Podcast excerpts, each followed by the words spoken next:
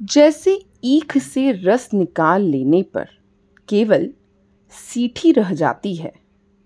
उसी प्रकार जिस मनुष्य के हृदय से प्रेम निकल गया, वह मात्र अस्थि चर्म का एक ढेर रह जाता है। ये विचार था प्रेम के प्रति मुंशी प्रेमचंद जी का। कितना सुंदर सुझाव दिया है ना उन्होंने। मुंशी प्रेमचंद जी। एक सफल लेखक, कहानीकार और नाटककार, जिन्हें हम प्रेमचंद के नाम से जानते हैं। और वे हिंदी और उर्दू के सर्वाधिक लोकप्रिय उपन्यासकार और कहानीकार और विचारक थे। और आज है उनकी जन्मतिथि। उनका जन्म हुआ था लम्ही वाराणसी में 31 जुलाई 1880 में।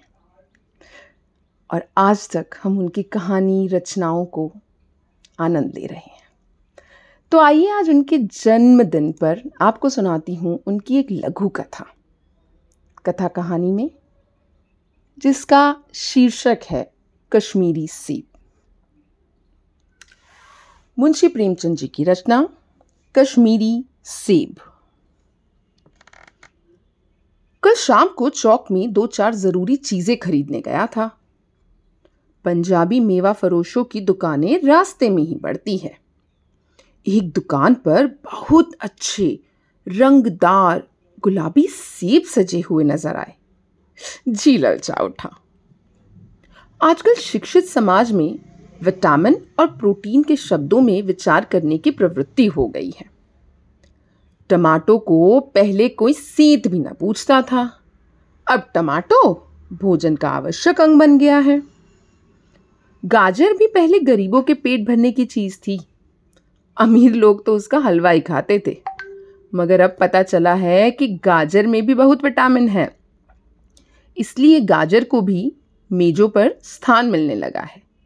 और सेब के विषय में तो यह कहा जाने लगा है कि एक सेब रोज खाइए तो आपको डॉक्टरों की ज़रूरत न रहेगी।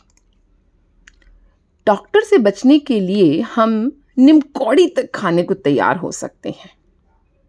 फिर सेब तो रस और स्वाद में अगर आम से बढ़कर नहीं है तो घटकर भी नहीं है। हाँ बनारस के लंगड़े और लखनऊ के दशहरी और बम्बई के अल्फांजो की बात दूसरी है। उनके टक्कर का फल तो संसार में दूसरा है ही नहीं। मगर उनमें विटामिन और प्रोटीन है या नहीं आ, ये तो काफ़ी है या नहीं इन विषयों पर अभी किसी पश्चिमी डॉक्टर की व्यवस्था देखने में ही नहीं आई। सेब को यह व्यवस्था मिल चुकी है। अब वह केवल स्वाद की चीज़ नहीं है, उसमें गुण भी है।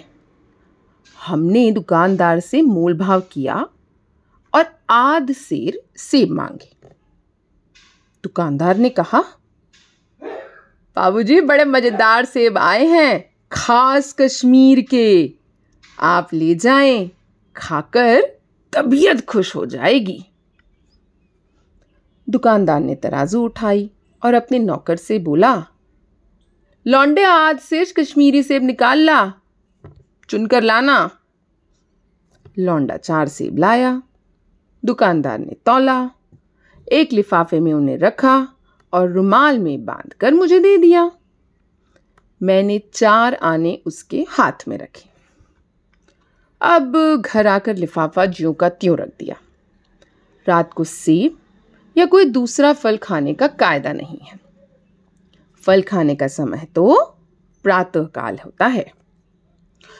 तो आज सुबह मुँह हाथ धोकर जो नाश्ता करने के लिए एक सेब निकाला तो वो सड़ा हुआ था। एक रुपए के आकार का छिलका गल गया था।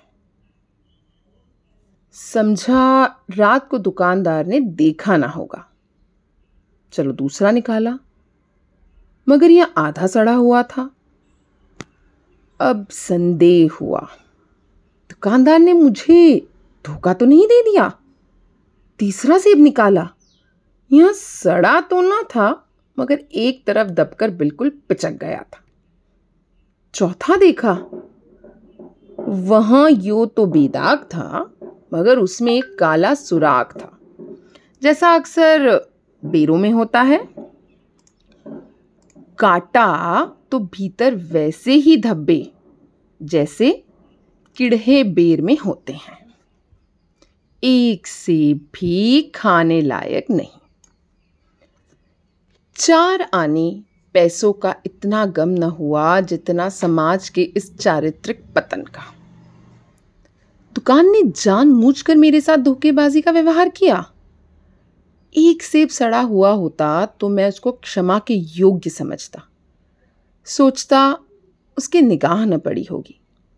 मगर चार के चारों खराब निकल जाए, यह तो साफ़ धोखा है। मगर इस धोखे में मेरा भी सहयोग था।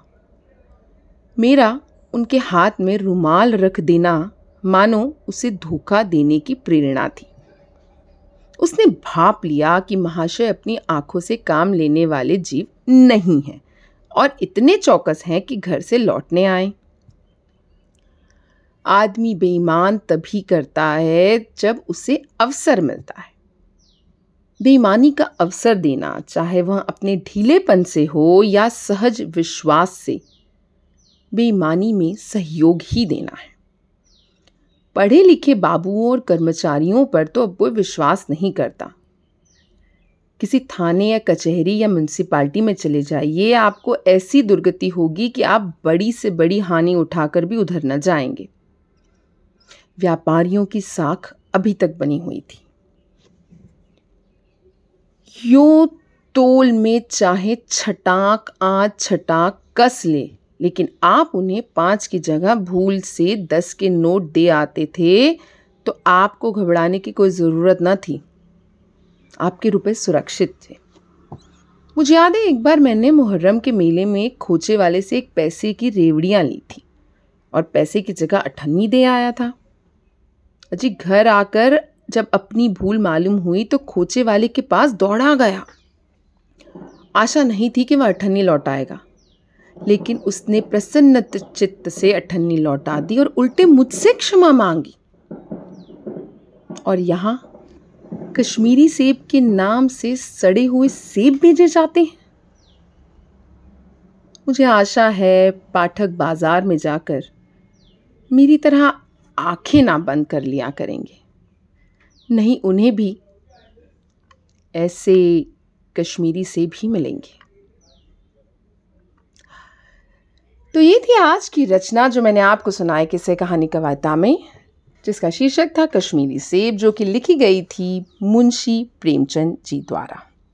आज उनकी जयंती है। आप सभी को उनकी जयंती विशेष पर शुभकामनाएँ।